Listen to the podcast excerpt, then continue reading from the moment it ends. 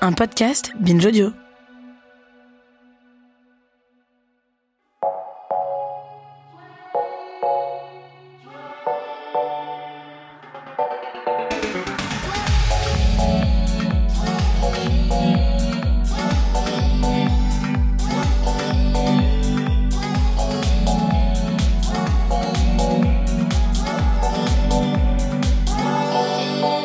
Bienvenue dans le deuxième volet de notre épisode de Parler comme jamais, consacré aux paroles illégitimes. Dans cet épisode, on parle de droit de cité, d'accès à la parole publique, des manières de s'en emparer. Et comment on s'en empare en pratique ?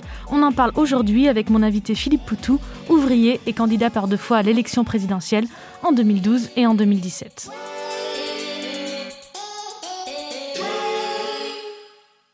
Dans une élection présidentielle, on oppose souvent les grands et les petits candidats.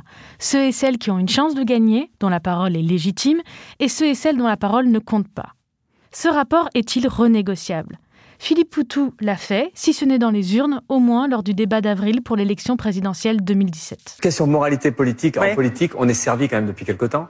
Euh, on connaissait des vieilles histoires depuis très longtemps de, de, de triche, de vol, de mensonges. Là, on a eu Dassault récemment qui a été condamné à de la prison. Dassault, c'est quand même aussi un politique, c'est un milliardaire patron du Figaro. Et il y a beaucoup de noms qui sont donnés, mais non, mais c'est, vos propositions. Je, c'est pas parce que j'ai pas de cravate qu'il faut me couper. Oh non, voilà. Bon. Pas du tout. Donc euh, la, la question, c'est déjà parler de ça, de la situation. Donc Dassault, je disais, donc je reprend, hein, il fait pas de prison parce que le monsieur est un peu trop vieux, hein, euh, clause humanitaire, tant mieux.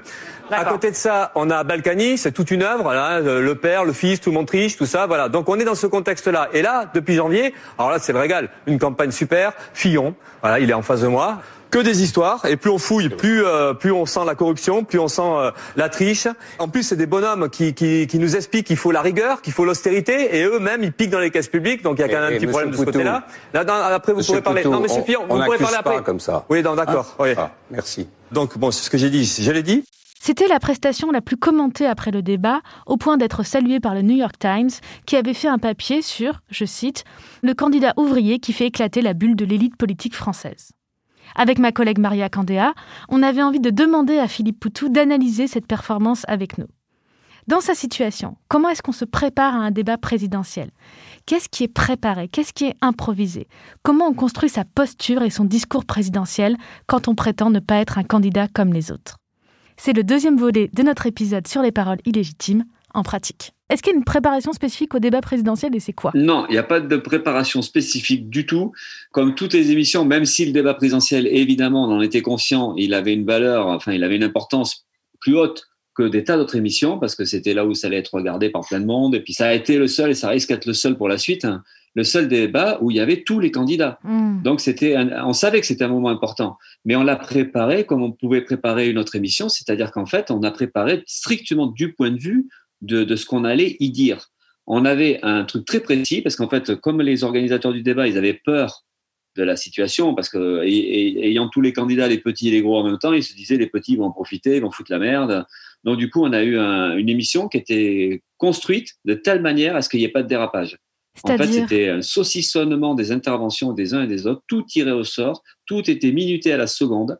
C'était des, des formules de, de, de quatre-vingt-dix secondes, il me semble. Et donc, euh, et dès qu'on avait la parole, c'était suite à une question très précise. Et la consigne, c'était de rester sur la question et de pas euh, choper les autres candidats.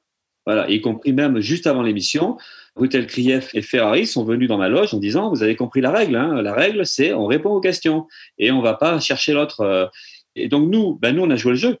On savait les questions, on savait la structure du truc. Et nous, on a dit, ben là, on va parler des services publics, là, on va parler de la Guyane, là, on va parler, voilà. On avait, euh, moi, j'avais mon, mon, mon truc, voilà, j'avais mes notes, je savais que là, il fallait que je parle de ça.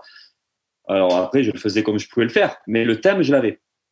Et voilà. Et par contre, la, la partie qui intéresse tout le monde, qui a été le buzz, un des buzz de l'émission, c'était la partie sur Fillon et la partie sur Le Pen. C'était pas du tout écrit, ça. Mais ça, c'est vrai, parce qu'on a.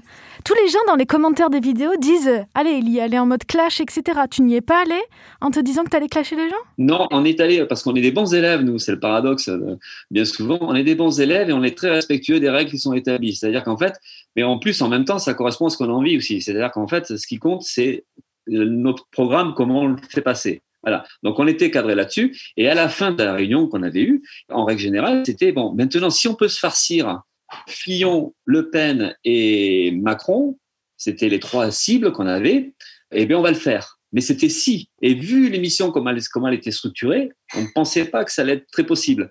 Ce qui s'est passé avec Fillon et Le Pen, eh bien, c'est le petit accident qu'on souhaitait, mais qui n'était pas, qui n'était pas écrit. Voilà, donc on a des gens déconnectés de la population, surpayés, six mille, sept mille, dix mille euros, députés, sénateurs, euh, ministres, et ça c'est scandaleux.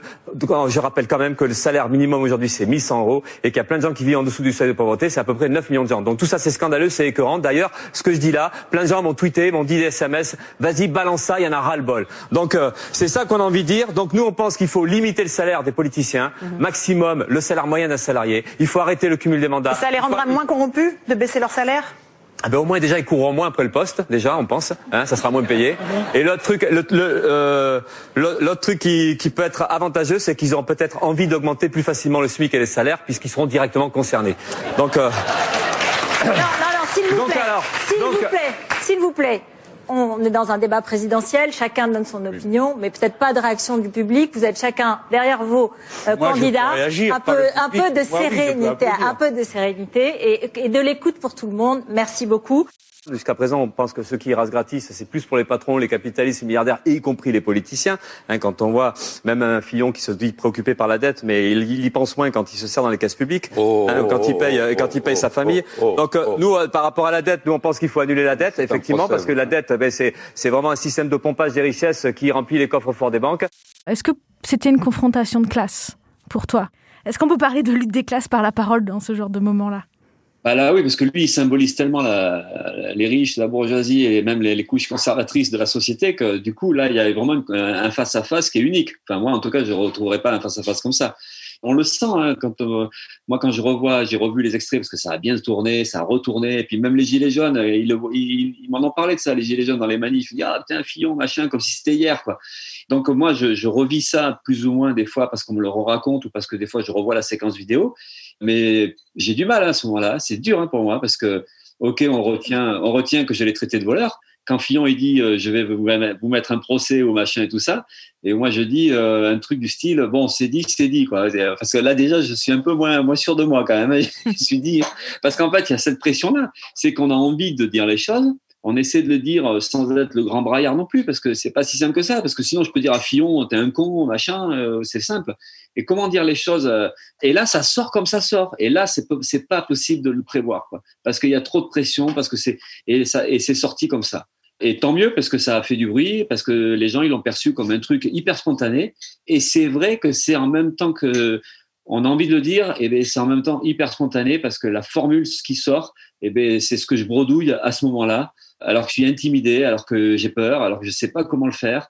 Et, euh, et ça sort comme ça. Et justement, quand on parle de formule, la formule, c'est quand même le rebondissement donc avec Le Pen. Hein. Ensuite, il y a aussi Le Pen hein, à côté. Alors, elle va peut-être réagir aussi. Mais euh, Le Pen, pareil, on pique dans les caisses publiques. Alors là, c'est pas, c'est pas ici, c'est l'Europe. Alors l'Europe, euh, pour quelqu'un qui est anti-européen, ça ne gêne pas de piquer des, de l'argent de l'Europe. Et le pire, c'est qu'en plus, le F N qui se dit anti-système ne s'emmerde pas du tout, se protège grâce aux lois du système, grâce à, à, la, à l'immunité parlementaire. Et donc, refuse d'aller aux convocations policières, donc peinard. Donc là, tout ça, ça illustre. Ah, ce coup-là, vous êtes pour la police. Ça, ça, ça illustre. Ouais, quand nous on est convoqués par la police, nous, vous voyez, par exemple, on n'a pas d'immunité ouvrière. Désolé, on y va. Voilà. Vous, vous avez une chance. Le système, euh, le système vous protège. Tant mieux pour vous. Moi, ce que j'aimerais bien savoir, c'est est-ce que tu l'avais préparée ? Est-ce que tu t'es dit que tu allais la caser ou pas ? Eh bien, c'était pas prévu, mais la formule avait déjà été sortie. Ah, tu peux nous expliquer ? euh, Donc, j'ai déjà répondu. Elle est déjà sortie. Mais dans un autre, dans une autre configuration, c'était un meeting à Saint-Denis. J'avais dit ça parce que c'était par rapport au licenciement et tout ça. Et puis je disais voilà, euh, ben non, si le patron demain il nous licencie, ben on dira ah non non, tu peux pas nous licencier, on a l'immunité ouvrière. Voilà, c'était comme ça que j'avais sorti. À ce meeting-là, il y avait des journalistes. Personne n'avait percuté sur la formule. Et évidemment, parce qu'en fait, c'est pas la formule qui devient intéressante ou qui devient forte. C'est que la formule elle est sortie devant Le Pen. Et euh, en direct euh, et que et que devant Le Pen, pas en tant que Le Pen raciste. Le Pen en tant que euh, partie prenante du système. Et, et je le sors, encore, j'ai du bol parce que je le sors parce que Le Pen me coupe la parole. Oui, parce que c'est ça aussi qui fait l'effet. C'est parce qu'on dirait qu'elle ouais. t'a coincé, elle fait un, un contre-argument qui est quand même fort, en mode là, ouais. vous aimez la police. Et là, il ouais. y a le re-rebondissement. C'est aussi l'effet dialogue, punchline contre punchline, ouais. un peu. Qui fait et là, je sors ça. En plus, je ne réponds même pas à sa question, parce que mmh. sa question, c'est de dire « Ah, là, vous aimez la police, ça mmh. ». Enfin, je ne réponds pas sur la police, je réponds bah, « Nous, on n'a pas de divinité ouvrière. Nous, quand on est convoqué, on y va ». Et c'est pour vous dire, c'est, même quand on décortique, là, on sent que j'ai placé le truc comme j'ai pu. Ça a fait du bruit, tant mieux. Voilà. Moi, je trouve ça intéressant parce que c'est à la fois spontané et préparé. C'est spontané quand tu le sors, mais tu peux le sortir parce qu'au fait, la parole, ta parole politique est travaillée avant. Tu et vois, que c'est... la formule était ouais, déjà... Il y a une réflexion, bien sûr. Et, oui. et que la formule puis, a été testée aussi, c'est ça. Enfin, d'une certaine manière, tu l'as prononcée, tu as senti que ça sonnait, quoi. Il y avait des camarades qui m'avaient dit que la formule était superbe. Ah, voilà. Et elle n'était jamais ressortie. Parce que ce que je vous dis, le meeting de Saint-Denis, on va dire, c'était peut-être deux semaines avant l'émission. Mm. Et euh, entre-temps, comme euh, dans la dernière période de la campagne électorale, les meetings, il y en a tous les jours quasiment, des interviews, il y en a tous les jours. Donc du coup, elle était sortie là, puis là, elle est ressortie. Elle est ressortie parce que c'est vrai que bah, du coup, il y avait Le Pen qui était là, il y avait euh, enfin, voilà, tous ces gens-là. C'est vrai que c'était quand même. Mais euh, mais pour prévoir que cette formule-là ferait ce bruit-là, c'est impossible. Mmh. On peut pas pré... surtout qu'à Saint-Denis, euh, bah, bah, c'est... les journalistes qui étaient là, ils n'avaient pas percuté. Donc c'est.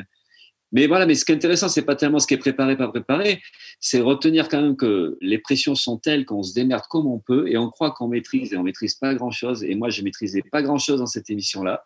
C'était du stress absolu, c'était euh, une intimidation réelle parce qu'on était dans un cadre qui était quand même très particulier. J'avais une pression énorme, la peur de décevoir les camarades et tout ça. Et dans ce truc-là, avec euh, Le Pen juste à ma droite, euh, Fillon juste en face, Macron juste à ma gauche. Et bien dans ce contexte-là, ben, quand c'est fini, on est bien content de, de s'en être pas trop mal tiré, quoi, parce que au départ, on, on est tout fondu, tout mou, et on, on se demande comment on va. Il y a l'envie de fuir, quoi. Franchement, au début de l'émission, il y a l'envie de, de fuir, de ne pas être là. Mais est-ce, pas que t'avais, est-ce que tu as des rêves de tout plaquer Est-ce que tu as eu un rêve de tout plaquer avant de, de, de... Mais, de, mais des, des, c'est pas des rêves, c'est des, des sentiments qu'on se dégonfle. C'est une réalité. Ouais. Et la formule, que, c'est parce pas parce que... que j'ai pas de cravate qu'il faut me couper. Ah bah alors là, c'est sorti comme ça. Hein. C'est, sorti, c'est vrai, sorti. Ça. Ah ouais, non mais là, alors après, ça fait rire. Même dans la famille, on se le repasse des fois. Ah c'est vrai, quand tu coupes pas. La parole à ton fils, il te dit « c'est bon, c'est pas parce que… » Mais oui, bien sûr que ça ressort. mais, ouais, y en a, mais, mais ça se moque de moi, ça reprend des formules en se moquant de moi. Mais sur, le, sur la cravate, c'est pas tellement la, la formule qui nous fait rire, c'est la, la, la réaction de, de Ruth Elkrief. Qui fait un grand sourire. Non, oui. Pas du tout. Ah non, c'était ça. Le, c'est comme euh, le Fillon qui fait… Euh, sous un procès. Voilà, on retient ça, en fait. Et puis, on retient pour Le Pen la gueule qu'elle fait quand je parle d'immunité ouvrière. En fait, ce qui est bonnard, c'est la réaction qui suit. En fait. Parce que ça entérine les faits. Si on fait le bilan, on a toutes les caractéristiques du trait d'esprit ou de la vanne ou de la punchline. J'ai fait ma thèse dessus, donc j'en profite pour faire une petite analyse. On parle de paroles pragmatiques quand les mots cherchent à avoir un effet, à agir sur le réel, sur l'interlocuteur, sur les rapports de pouvoir en jeu dans l'échange. Ici, le travail esthétique se fonde sur le détournement d'une expression figée, l'immunité parlementaire, qui est retournée en immunité ouvrière, avec des sonorités proches, ce qu'on appelle une paronomase. Et la tension pragmatique entre les adversaires est accentuée par le fait que la formule est placée dans une riposte à un autre trait, on a donc un mouvement crescendo. Et enfin, la réussite du trait, de la punchline, sa force pragmatique, est entérinée par les réactions du public qui applaudit et par la réaction de la cible. Là, on a parlé de langage verbal. Mais dans l'interaction, il y a aussi du langage non-verbal, ce qu'on appelle lexis corporel, qui a été analysé notamment par les sociologues Pierre Bourdieu et Erving Goffman. On peut communiquer sans parler, par nos gestes, par leur forme, par leur fréquence, par nos mimiques, du visage, mais aussi par notre posture, l'orientation du regard, l'inclinaison du buste, par la proximité ou la distance physique vis-à-vis de notre interlocuteur. Lors de la présidentielle, Philippe Poutou avait fait un choix de communication avant même de parler, en choisissant ses vêtements et en refusant de poser sur la photo avec les autres candidates et candidats.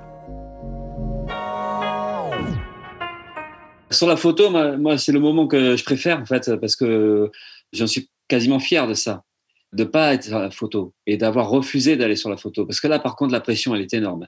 C'est qu'est-ce qu'on fait ? On y va, on n'y va pas. Et euh, je peux vous dire qu'on a eu une disque, parce qu'on a, ça, c'était pas prévu avant. On n'a pas du tout planifié le truc parce qu'on savait pas qu'il y avait la photo, même si on aurait pu le devancer. Là, il y a la photo. Qu'est-ce qu'on fait ? Alors là, c'est immédiat. Qu'est-ce qu'on fait ? Et moi, spontanément, j'ai pas envie.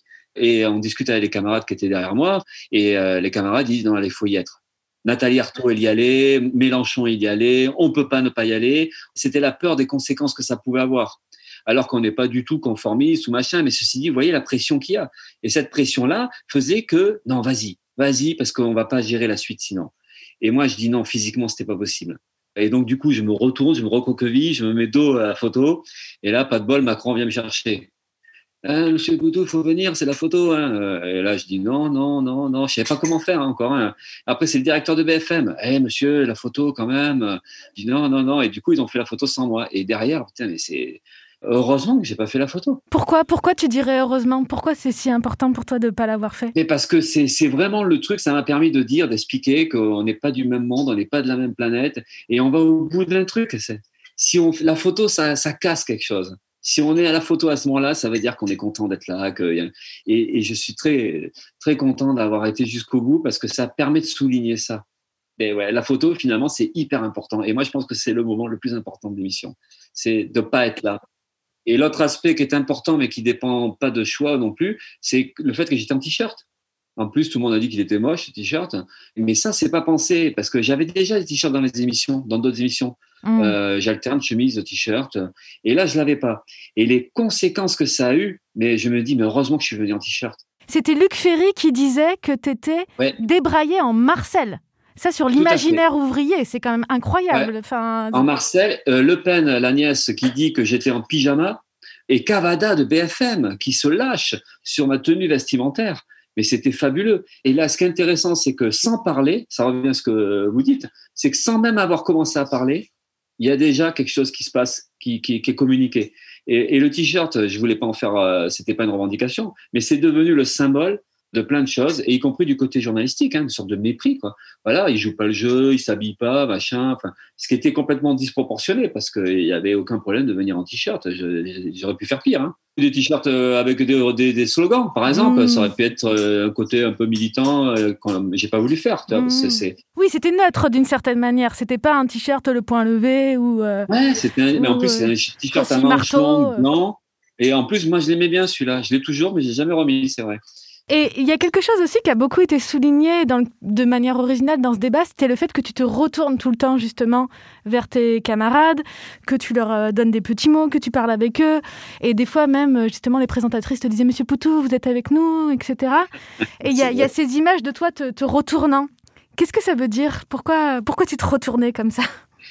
Sur le coup, c'est pas vraiment euh, pensé, je pense. Mmh. Après coup, euh, je suis content que ça se soit passé comme ça, parce que sur le coup, c'est une sorte, enfin, ce que, bah, ce qu'on avait, ce que j'ai déjà dit en aparté, c'est qu'en fait, pour tenir quatre heures comme ça, il faut le regard des, des, des, des amis, des camarades. C'est quelque chose qui passe et qui a besoin d'être soutenu. Donc, il mmh. faut que je me retourne. Et euh, donc, j'avais le, le regard ou un petit mot, et euh, mais juste le geste, juste le geste d'aller, d'aller vers eux. Là, je pense à moi tout le temps. Hein. Mmh. Euh, la photo, je pense à moi. Je peux pas le faire physiquement. C'est pas du tout raisonné politiquement, mais après coup, c'est génial parce que même se retourner, parce que du coup, il y en a qui se sont foutus de ma gueule parce que j'avais besoin des notes ou j'avais besoin de, d'un soutien, que j'étais pas capable tout seul. Et ben ouais, je suis pas capable tout seul. Et ça, ça me gêne pas de dire. Je suis pas capable tout seul de gérer une émission de quatre heures. Je suis pas capable de, et donc j'ai besoin de, d'une rectification. J'ai besoin de, de, Julien m'a passé un petit mot en disant, tu peux dire ça la prochaine fois. Ben ouais. Amon s'est foutu de ma gueule. Il a dit ah il est même pas capable de. Enfin ben, il y a pas que lui hein. Et euh, c'est incroyable ça. Et donc du coup moi je suis très content de dire ben ouais j'ai besoin des autres. J'ai besoin de d'un petit papier. J'ai besoin d'un regard. J'ai besoin de de de de, de savoir que je je fais pas n'importe quoi. Et euh, et puis surtout j'ai besoin de montrer que en fait euh, euh, je suis le porte-parole. Je suis pas le candidat comme les autres le sont quoi. Et le résultat franchement.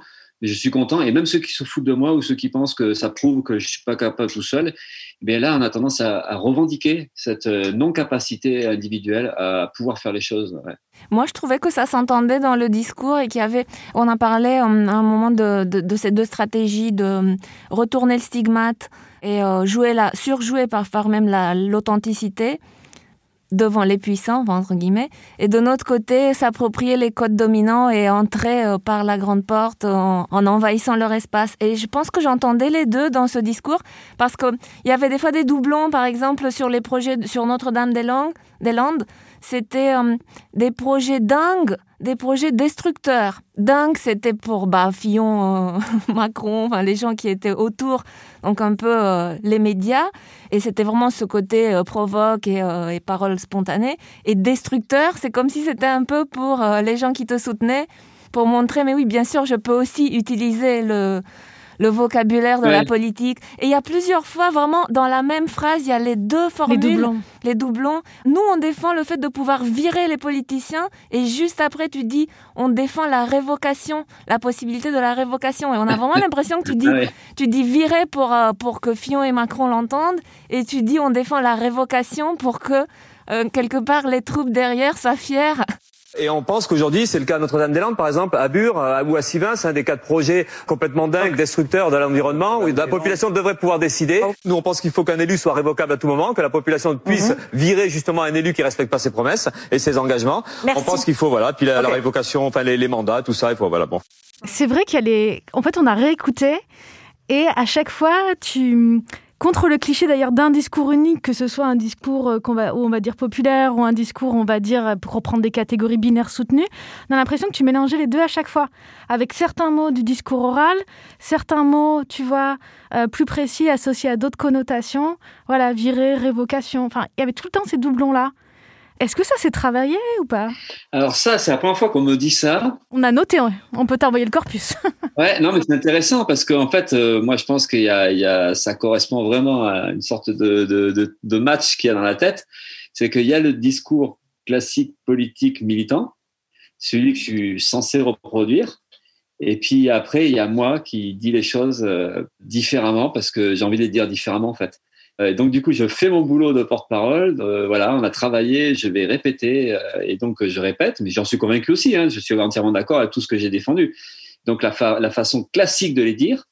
Et après, il y a, y a la façon de, d'être peut-être un peu plus direct ou euh, même si c'est pas plus clair politiquement, mais quelque part, le message, il est plus direct. C'est que entre virer et révocation, bah, moi, je préfère virer. Mais c'est vrai que le, le vrai sens politique, c'est révocation. Et ce que vous dites, là, ça met en évidence ouais, un match qu'il y a eu tout le temps, euh, même mes rapports avec le N P A, hein, le, le candidat, la posture du candidat, ce qu'il doit dire, comment il doit se comporter. Euh, et puis moi qui n'ai pas suivi complètement euh, ce qu'on m'a demandé de, d'être et de faire. Quoi. Et peut-être qu'effectivement, c'est, ça se voit à ça. Mais justement, moi, j'avais, c'est une question que j'avais envie de te poser. Comment tu gères le paradoxe entre le fait que t'es porte-parole, tu veux absolument pas te mettre en avant, euh, parler de ton individualité, tu me disais que t'aimais pas pendant la présidentielle quand on te posait des questions individuelles, personnelles, et en même temps, forcément, le principe du jeu politique, c'est aussi une individualisation, une incarnation personnelle. Comment tu gères ce paradoxe-là ? Ben, déjà, enfin, ma, ma manière, je pense, de l'avoir géré au, le moins mal possible, c'était de pas travailler, quoi, la, la façon de dire les choses. Parce qu'à partir du moment, c'est pour ça le media training, on m'a demandé, hein, on m'a demandé, il y a même à un moment donné, on a bien insisté pour que j'en fasse. Et justement, sur euh, comment formuler les choses, il y avait des fois, on avait des réunions, il fallait que je dise comme ça. Et c'est moi, à chaque fois, sans arrêt, à revendiquer le droit de le dire quand même un peu différemment, ou en tout cas, d'avoir une marge de manœuvre. Mmh. Parce qu'en fait, euh, on avait, moi, je faisais suite à, à Olivier Besancenot, qui, qui, était, euh, qui avait fait sa mission de porte-parole de candidat d'une manière tonitruante pendant des tas d'années mmh. et qui était d'une efficacité terrible sur le vocabulaire, enfin, sur la façon de parler. Et, et, enfin, voilà, y a, on ne peut pas faire mieux qu'Olivier, enfin, à notre échelle et à mon avis. On ne peut vraiment pas faire mieux. Et moi, il ne fallait surtout pas, je ne pouvais pas être dans l'imitation. Ah, tu cherchais une autre efficacité alors, c'est ça ? Tu te disais, il ne faut pas que je... je... Je savais que je pouvais, il fallait surtout, je ne pouvais pas l'imiter, je n'avais pas envie en plus. Parce qu'autant, euh, je fais partie de ceux qui étaient fans d'Olivier, euh, qui le sont toujours en tant que porte-parole, ce qu'il a fait, tout ça. Mais moi, je sais que c'était pas possible. Et donc, du coup, le problème qu'on a eu, c'est qu'au N P A, eh bien, le, le, le successeur d'Olivier, il fallait qu'il lui ressemble. Mmh. Candidat à la présidentielle, on sait qu'il n'y a pas juste le contenu politique de ce qu'on dit qu'il faut travailler. Par exemple, euh, est-ce que je veux être président de la République ? euh, Moi, j'ai dit, et je me suis fait engueuler en interne, euh, là-dessus, y compris en externe, et j'ai dit non, moi je veux pas être président. Je suis candidat, mais je veux pas être président. Je suis candidat parce qu'en fait, je suis porte-parole. Eh bien, Olivier, il disait pas ça. Et les camarades du N P A me disaient, faut pas que tu dises ça. Faut pas que tu dises que tu veux pas être président. C'est, c'est pour ça que c'est pas juste une histoire de, d'un contenu politique de ce qu'on a à dire, c'est comment on arrive à, en fait, c'est la posture du candidat ou la posture du porte-parole, c'est la posture du militant. Comment on fait, euh, et, et là, du coup, il y a forcément quelque chose qu'on n'est pas obligé de sentir et qu'on et voilà, c'est pour ça que c'est, c'est plein de choses qui qui se mélangent. Mais, et du coup, ben moi, j'ai, du, du début à la fin, j'ai voulu rester sur celui qui ne veut pas être président, sur celui qui ne veut pas travailler, euh, qui sait qu'il n'est pas performant euh, sur la parole et tout ça, mais qui ne veut pas euh, travailler pour devenir un bon parleur, et en sachant que ben, voilà, on fait, euh, les copains m'ont choisi pour être candidat, ben, il fallait que je sois un peu ce que j'étais, quoi, avec les défauts. Euh, enfin, voilà, c'était sortir de l'idée d'un produit, quoi. On ne veut pas faire un nouveau produit qui soit chouette. Mmh. Mais de fait, tu le fais. Ça a fait une forte originalité qui a fait que tu as eu ton succès et que tu es reconnaissable et euh, immédiatement identifiable, précisément par le choix que tu as fait. On identifie ton discours par le fait que tu ne parles pas comme tout le monde, justement. Ça devient une ouais. nouvelle identification. Bah, tant mieux, c'est du bol, en fait. C'est du bol ou c'est un choix? Tu dis pas travailler. Moi, j'ai l'impression oui, oui, que c'est une manière de travailler, on... tu vois. Parce que tu le détermines. Tout à fait. Mais après, euh, le résultat, on ne le sait pas. C'est-à-dire que c'est une prise de risque aussi, d'une certaine manière. Laélia, tu me demandais, euh, mm. même, est-ce que moi, j'avais eu à un moment donné dans ma tête un, un modèle? Oui, oui, oui. Et euh, autant, il euh, y en a que je trouve qui parlent super bien, qui sont su, euh, comme Olivier, hein, pour revenir. Olivier, par exemple. Là, y a... Autant, je n'ai pas envie de ressembler à Olivier, autant, je n'ai pas envie de ressembler à personne. Et, mais même, ce n'est pas juste moi, c'est euh, dans l'activité militante, on subit trop euh, des chieurs qui ont la parole, qui sont des petits chefs, qui donnent l'impression d'être, euh, d'être performants ou d'être des bons militants ou des bons meneurs. Mmh. Et euh, dans, dans les grèves, mais combien de, de grandes gueules dirigent des grèves, combien de grandes gueules euh, participent, euh, interviennent dans les manifs ou dans les rassemblements, et combien c'est fatigant. Mmh. Euh, je ne dis pas que moi, je réussis à faire l'inverse, mais, euh, mais c'est parce que je ne veux pas ressembler à ça que du coup, j'ai essayé d'avoir une certaine liberté sur la façon de, de, d'apparaître. Mmh. Ce qui voilà. est super intéressant ce que tu dis, parce que tu dis que tu n'as pas un modèle à imiter, mais tu as un, mod- un contre-modèle repoussoir, et c'est par oui. rapport à celui-là que tu construis ta propre euh, mise en scène de la parole aussi, et ta propre performance, c'est plutôt qu'un contre. Oui, il y a des gens ch- qui vont imiter un modèle. Toi, tu vas plutôt essayer de t'éloigner d'un contre-modèle, si je ouais, comprends. Oui, oui. On m'a beaucoup reproché de ne pas être assez méchant dans, dans pas mal de débats, enfin, assez méchant, entre guillemets, hein, disons, on va dire, ou en colère, ou... Euh, et c'est vrai qu'il y a plein de moments où euh, je suis un peu hésitant, où je suis un peu... Euh, mais ça, je ne le regrette pas, parce que je ne voulais justement pas être la grande gueule, quoi. Là, j'en vois encore qui passent à la télé, ben, ça ne me plaît pas du tout. Et c'est vrai que du coup, on se construit... Là, je suis d'accord avec vous, hein, du coup, je me construis une façon de faire qui devient finalement une posture, ou en tout cas un, un truc... Euh, qui serait travaillé du coup, puisque c'est en réaction à autre chose. Mais, mais c'est vrai que ma priorité, c'était de ne pas ressembler à ce côté viriliste, enfin, c'est, mais, mais on, on en voit trop, quoi. Ce que Philippe Poutou appelle posture, c'est ce qu'en linguistique on appelle l'éthos. L'éthos, selon la chercheuse Ruth Amossy, spécialiste de l'argumentation en analyse du discours, c'est, je cite, « l'image de soi que l'orateur produit par son discours ». Et ça ne peut pas être naturel, c'est forcément travaillé, même inconsciemment, que ce soit en imitant ou au contraire en cherchant à ne pas imiter. La linguiste Alice Krieg-Planque considère que Philippe Poutou a construit pendant ce fameux débat un éthos de la rupture, une prétention à s'exprimer en rupture autrement, ce qui a pu entraîner des réactions positives, il parle franchement, il ne fait pas de manière, et négatives, ce n'est pas conforme à ce qui est attendu de la part d'une personnalité politique. Il a donc affirmé son style, ce qui a contribué à accroître sa notoriété et donc sa légitimité médiatique. Et c'est un style polyphonique, qu'on pourra appeler bivocal pour reprendre l'analyse de Maria Candéa sur ses doublons lexicaux. C'est un discours qui juxtapose formellement deux paroles, celle de l'interpellation, avec les mots de la colère, des manifs, de la rue, et celle de l'analyse, avec les mots du droit, de la science, tout cela au sein du même discours. Un style qui correspond, comme Philippe Poutou le dit lui-même, à sa position de porte-parole qui réunit plusieurs voix, plusieurs discours. Et comme le souligne aussi la chercheuse Alice Krieg-Planque, cet éthos de la rupture, cette posture, comme toutes les postures, a son efficacité, mais aussi ses limites et ses paradoxes. Philippe Poutou le dit lui-même, il a poussé l'éthos de la rupture au point de dire, pendant sa campagne pour la présidence, qu'il ne voulait pas être président. Cette éthos de la rupture, cette place un peu marginale à part dans la course au pouvoir paradoxalement, ne correspond-il pas précisément à la place offerte à Philippe Poutou dans le grand jeu de l'échiquier politique ? Jusqu'à quel point peut-on jouer le jeu politique tout en refusant de faire partie du jeu ? Voilà, pour finir cet épisode de Parler comme jamais, je laisse Philippe Poutou et Maria Candéa vous donner la recommandation culturelle du jour, en lien avec l'épisode ou pas. Juste euh, parce que j'ai juste commencé, mais ça n'a pas grand-chose à voir avec le sujet, mais j'ai juste devant moi le bouquin, je vous le montre parce qu'il faut parler d'un bouquin Ah, L'Art de perdre d'Alice Zeniter. Mm, mm, mm. Voilà. Et en, en lien avec un film qu'on vient de voir aussi en famille, le film de Maïwen, là, sur A D N, mm, mm, qui mm. ressemble un peu visiblement à ça. Sur, euh, ben, euh, c'est des femmes, et puis c'est l'histoire de l'Algérie. C'est un autre sujet, mais oui, j'ai vu la, j'ai lu L'Art de perdre, en tout cas, de Zeniter, moi je l'aime bien. Ah, je voulais faire une recommandation aussi. Bah, vas-y, bien sûr, je t'en prie. Je me disais... Euh... Plutôt qu'un bouquin, quelque chose qui se lit plus vite et qui est quand même qui a marqué beaucoup les esprits et que j'aime bien, c'est un article de Bourdieu qui s'appelle « Vous avez dit populaire » et qui a l'avantage d'être en libre accès en ligne et que je recommande. Voilà, ça donne énormément d'idées et ça reste, même si c'est un peu ancien, je trouve que c'est, euh, c'est très riche. Oui, c'est un article qui est intéressant parce qu'il nous dit que le monde social est divisé adéquemment en deux catégories, euh, ce qui serait populaire, ce qui ne serait pas populaire, et qu'en réalité, c'est plus complexe que ça. Moi, ça me fait penser d'ailleurs à ce que tu disais, Philippe, sur la question de... Quand est-ce qu'on est chez nous quand on parle ? Quelles sont justement cette question de marché linguistique ? Et il parle aussi de ça dans cet article. Et du fait qu'on est quand même bien entraîné à avoir la rupture tout le temps et à catégoriser en deux et à imaginer euh, enfin, le monde comme binaire, alors que euh, c'est souvent des continuités, des complexités, des réseaux, euh, des réseaux de relations qui sont très difficiles à saisir.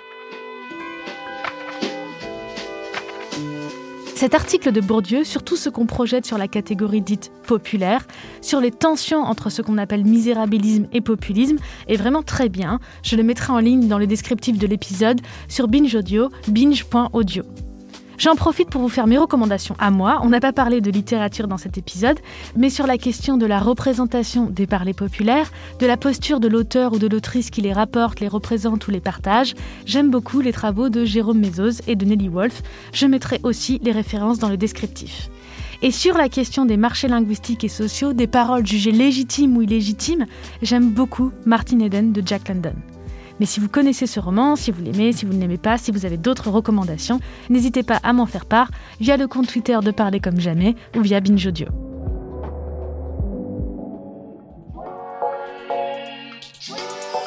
C'est terminé pour le deuxième volet de notre épisode sur les paroles illégitimes, le volet en pratique. J'espère que cette nouvelle formule avec deux volets par thème vous plaît. Moi, ça me fait vraiment plaisir de prendre le temps de décortiquer des exemples langagiers avec vous. Je vous rappelle que Parler comme jamais est un podcast de Binge Audio, réalisé en partenariat avec le dictionnaire Le Robert, créé et présenté par Laélia Véron avec la collaboration scientifique de Maria Candéa. Cet épisode a été produit par Marika Mathieu, merci Marika, enregistré et monté par Adèle Itel El Madani, merci Adèle, à très bientôt pour un nouvel épisode.